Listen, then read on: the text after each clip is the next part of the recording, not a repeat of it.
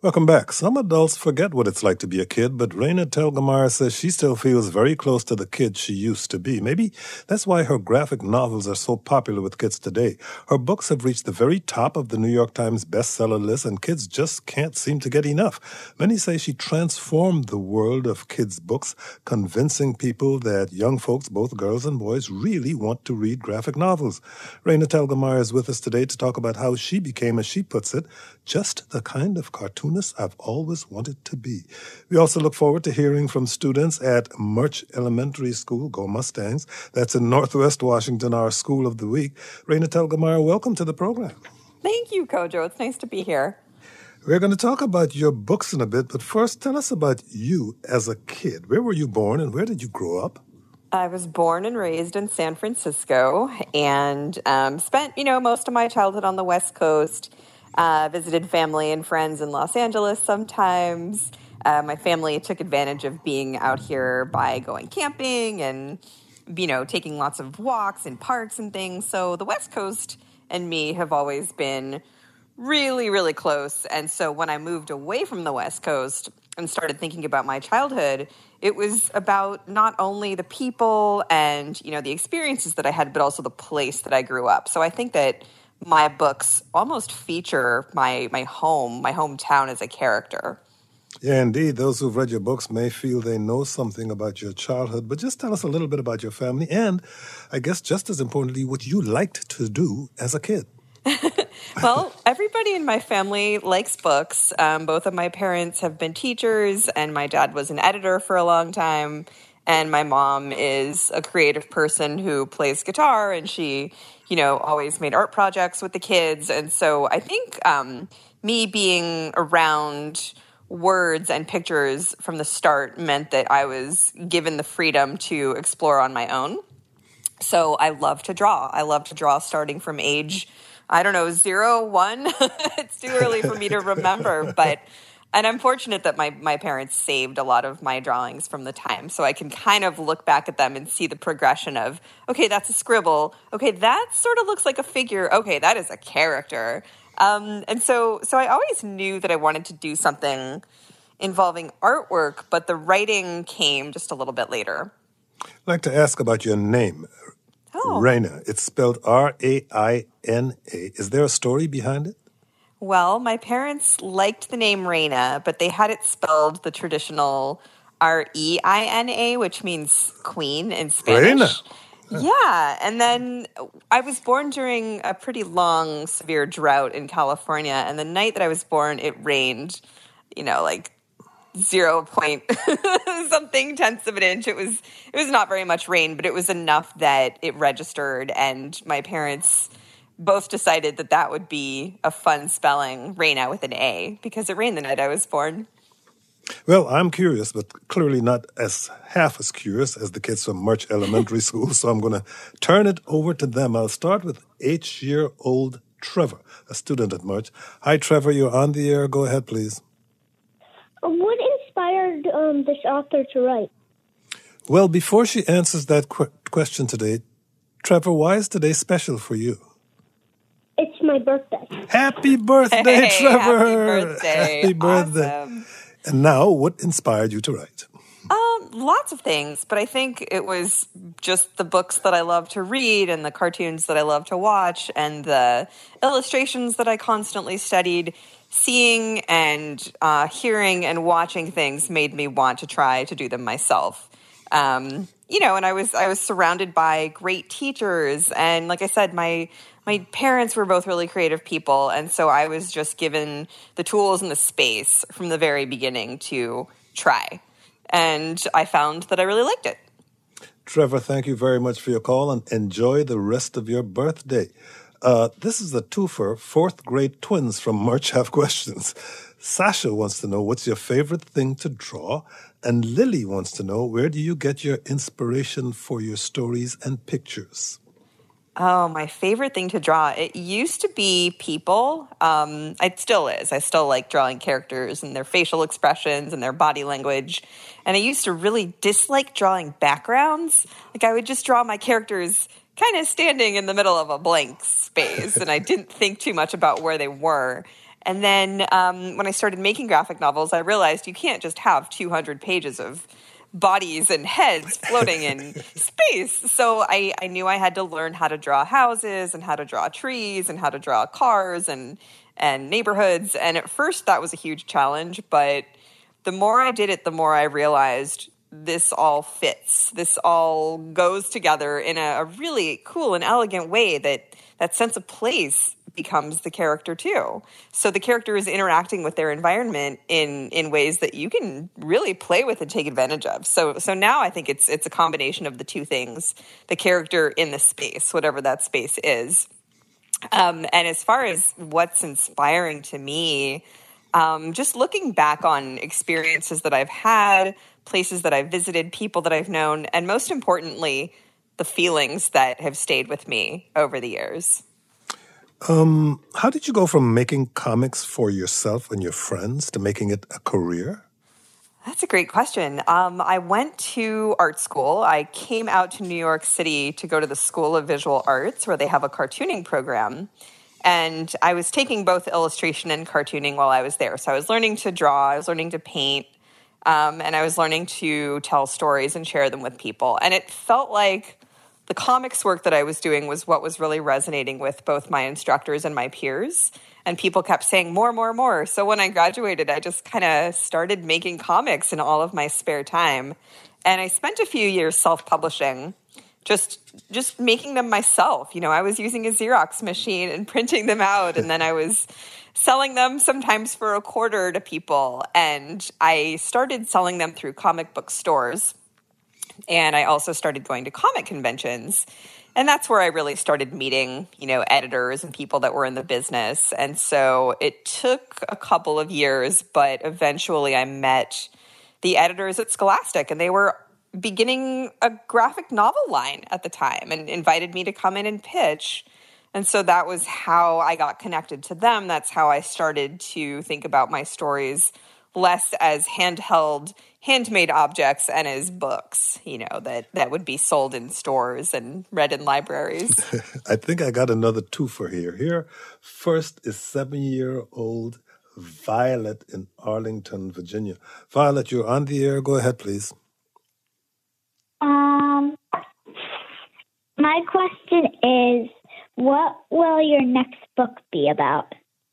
Hold on a sec- hold on a second, please, Violet, because here is eight-year-old Olive in Northwest Washington. Olive, you're on the air. Go ahead, please. What's your next book going to be? There you go. Both Violet and Olive have the same second. question. That's funny. Um, I can't really talk too much about it yet. I am. I promise I am working on it. I'm working on a couple of different projects right now. Uh, you you could even say I'm working on multiple projects right now. Um, when we're ready, we will tell you everything. But I'm I'm exploring some more personal stories, and that's as much as I'm going to say about it. Well, Violet and Olive, thank you very much. You now have something to anticipate coming from Raina Telgemeier. Look forward to it. And thank you for your call. Here's 10 year old Mary Jane, a student at Murch Elementary. Mary Jane, your turn. Um, my question is, did what the characters in your books do really happen in real life? They did. Every every story that happens to the character Raina in my books happened to me for real. Um, the only things that change, or sometimes I change characters' names, sometimes I will adjust a little bit of the timeline. So, like, something may have happened in in my story, you know, five minutes into a scene, whereas in real life it may have happened a week later, or it may have happened, you know, sometime the next year. But that's not important. It's more important to tell the story of how it happened. Um, and I don't want to bore the reader by saying, and then, you know, five months went by and then this thing happened. It's like you kind of just got to get to the good stuff um, in order to tell the story. But all of the experiences are true. And the, like I said earlier in the program, um, the thing I'm mostly interested in is how the feelings were and how the feelings developed. And, you know, what did I feel at the beginning of some experience? And then how did I feel at the end? And how did I get there? Because I think that is probably the most relatable part to a reader. And so the details along the way are are more of like the interesting, you know, it's like set dressing. well, nine year old Ellis of Murch Elementary writes, I love your books and read them all, I think. My question is, what gave you the idea for Ghost? Ghosts was inspired by several different things. Um, I was living in New York, like I said, and I was really, really missing my my home in California, and ended up moving back to California while I was in the middle of working on it. But I wanted to capture the environment that we feel here in Northern California in the fall because it's not like any other place. It seems like people in general, at least in America and North America, think of the autumn and they associate that with like falling leaves and pumpkins and stuff. And in Northern California, it's actually more like summertime. This is when we get the warm weather, whereas the season before that is foggy and cold and kind of like winter time. And so I, I, wanted to see that in a book. So uh, the the environment and the atmosphere was a big part of it. And then I started to think about you know how how spooky and supernatural elements fit into that season and at the same time um, while i was working on the story i had a cousin who was very young who passed away after an illness and so seeing how her family rallied together and how her sister and her their relationship how it grew and changed um, it wasn't the primary influence for the story, but it was definitely a big piece of it. And seeing how their story unfolded uh, inspired a lot of what the characters go through in the story. So it was, you know, it was a lot of sadness, really. And so finding a way to process that sadness just felt like it was important. And um, yeah, it's it's interesting now to look back on it and and say this is something that has already happened, and now I get to think about what's happening right now and how am I going to process that into a story someday. I'm not sure yet. I haven't I haven't quite decided how I'll I'll take this strange moment in time that we're all living through and and maybe someday talk about it. On now to 10-year-old Hallie at Murch Elementary. Hallie, your turn.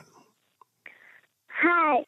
Um, my question for you is um, how did you decide to make the Babysitters Club a graphic novel?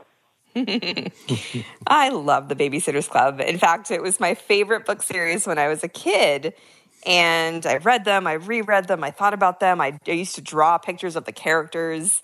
And then um, when I was a little bit older and I was pitching my work to Scholastic to become graphic novels at some point, uh, nothing that I had in my portfolio was ready to be turned into a graphic novel yet.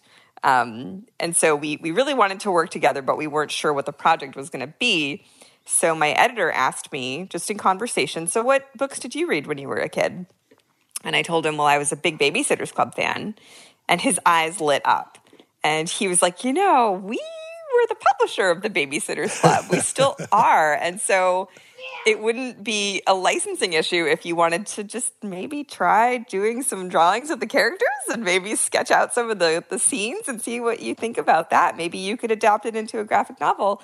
Um, and this this was back in 2004, so I had not yet published Smile or Sisters or Drama or any of my other books. It was my first professional project. And um, it was a fantastic way to get started because it, it gave me the confidence that I was capable of telling long stories in graphic novel format. And um, it was just so much fun to revisit the characters and to go back to Stoneybrook and to feel like I was really putting it onto the page in a way that brought it to life.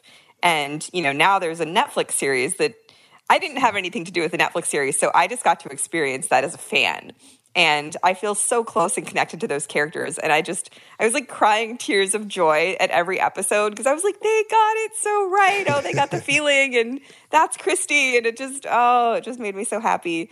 Um, yeah, so that that's kind of how that came to be, and it's it's really responsible for launching my whole career.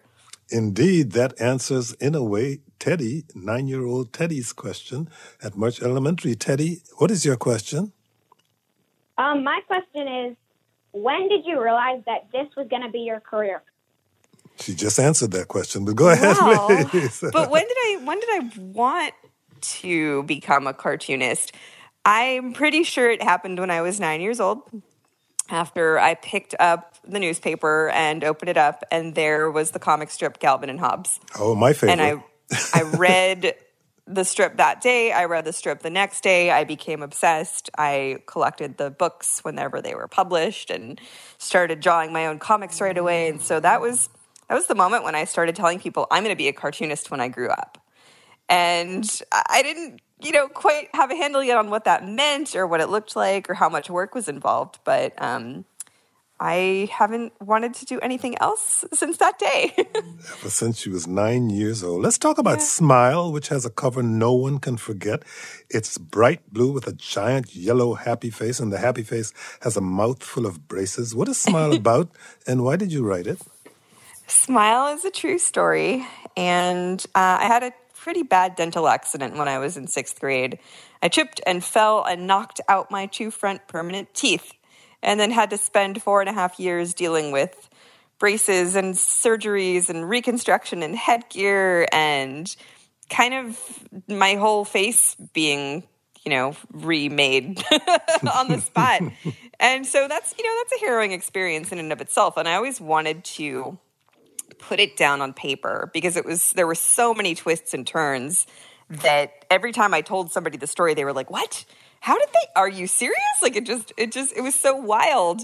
Um, but it happened, you know, it was real. And so I, I wanted to put it down on paper. And what I do is I make comics. And so I kind of sketched out, you know, what the plot was going to be. And in the beginning, it was just supposed to be um, like a what happened to my teeth and then it sort of started to evolve into what happened to me and how i felt about the whole thing and how my friends you know started to make fun of me and how that experience really changed me as a person and how i had to figure out who i was and realize that it's not what you look like that matters. It's who you are that counts and who you are that's valuable.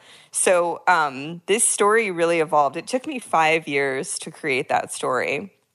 And uh, I was just working on it, you know, one page a week. I was putting it up online. It was a web comic first. And then about halfway through, Scholastic, who had been publishing my Babysitters Club graphic novels, said, you know what, this is, we like this. Let's, let's turn this into a book.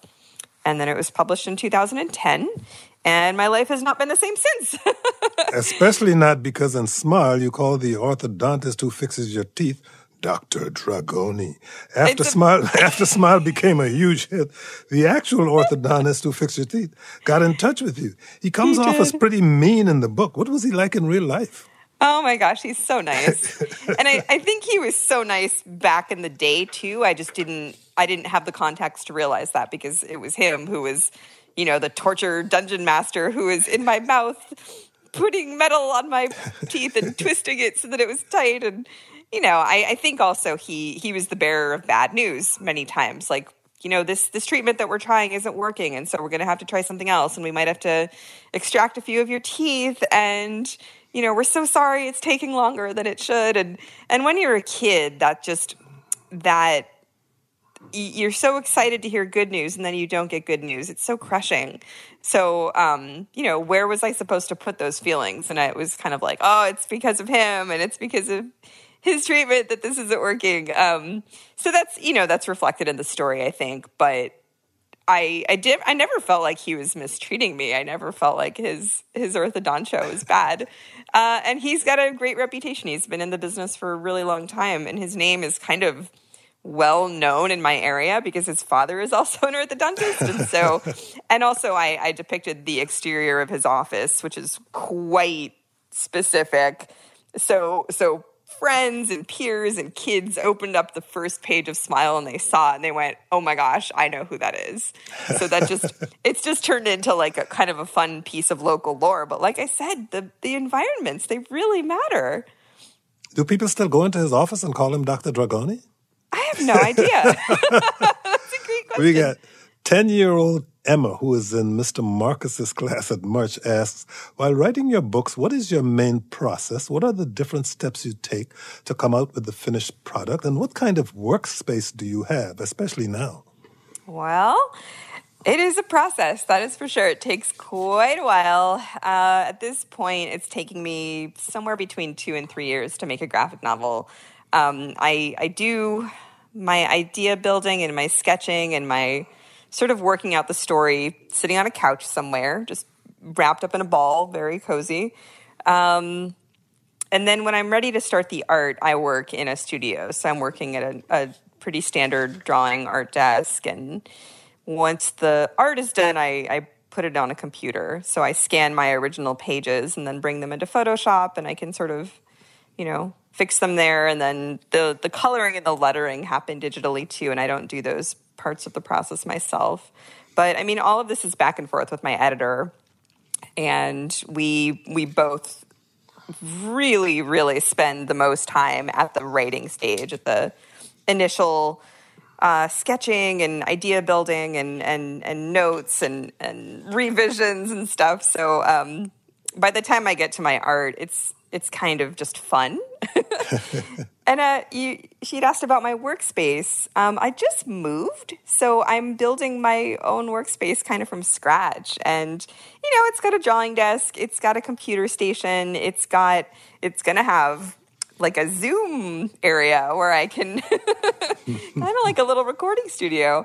And then, um, you know, just a lot of stuff that inspires me. So lots of books and lots of fun posters and lots of stuff on my shelves that I have had with me. A lot of it's stuff that I've collected throughout my life. So, you know, some childhood toys and some gifts that I've received over the years. And I just, I just like my space to be cheerful um, I like there to be a big window so I can look outside and kind of daydream. And uh, yeah, I feel I feel lucky that I that I get to work in a space that inspires me. But you've always been drawing and coloring. Nevertheless, you work with professional colorists when creating your graphic yeah. novels. What is a colorist, and why do you work with them? Um, they are somebody who takes my black and white art and then they put colors into all of it. uh, yeah, I mean it's it's kind of like a coloring book, except it's happening on a computer, and it's not just one image. It's not just one page. It's two hundred pages. So they will work with me pretty closely in the beginning, just to establish like a color palette and to figure out you know what things look like like okay this is Raina's bedroom what color is the bedspread and what color are the walls and is it different from the bathroom that's down the hall and really, the goal, I think, is to be able to tell the story in a way that the reader doesn't even notice necessarily, but they can tell. Like, the, the reader should be able to tell what room a character is in without having to go, wait, what? Like, what? I don't understand. It looks exactly the same. Did they move through space? Did they move through time? Um, so, you know, you're thinking about, like, is this a nighttime scene? Is this. Is this day bright and sunny? Is it cold and overcast, you know, and how is that going to affect the mood of the story? So it is this whole like it's an art form and working with somebody who is good at that art form absolutely transforms my work. And I think have, my Oh, sorry. I only have about 30 seconds left, but how oh, long okay. how long does it take you to create a graphic novel normally? Um, it depends on the story, but it's generally between 2 and 3 years at this point. So uh, I'm I'm working on the next one. and the shortest ever, I think, was nine months, huh? Uh, yeah, and that was an adaptation project. That was a babysitter's wow. club where the story was written and all I had to do was draw the pictures. Raina Telgemeier, thank you so much for joining us. Thank you. Thanks to all the kids for asking questions. Kojo for Kids with graphic novelist Raina Telgemeier was produced by Lauren Markoe, and our conversation with Dr. Leana Wen about COVID 19 and the vaccine to prevent it, prevent it was produced by Julie Depenbrock. Coming up tomorrow, what Democrats soon, with Democrats soon to control the Senate, and last week's assault on the Capitol, talk about D.C. statehood is growing more urgent. Will D.C. actually become the 51st state? Then enrollment for some health insurance plans is ending, including many public options. We get expert advice about making those difficult choices. That all starts at noon. Until then, thank you for listening and stay safe. I'm Kojo Nam.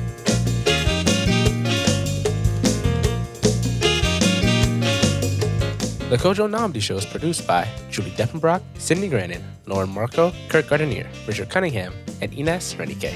Our managing producer is Ingalisa Schrobsdorff. Our broadcast engineer is Rashad Young. Today's engineer was Mike Kidd. For past shows and more content, visit kojoshow.org.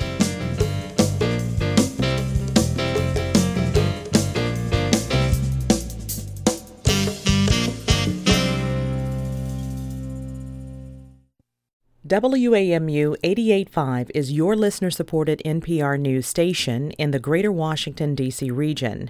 You can support the Kojo Nnamdi Show and all the regional coverage you value by becoming a member today. Click the donate button at WAMU.org and thanks.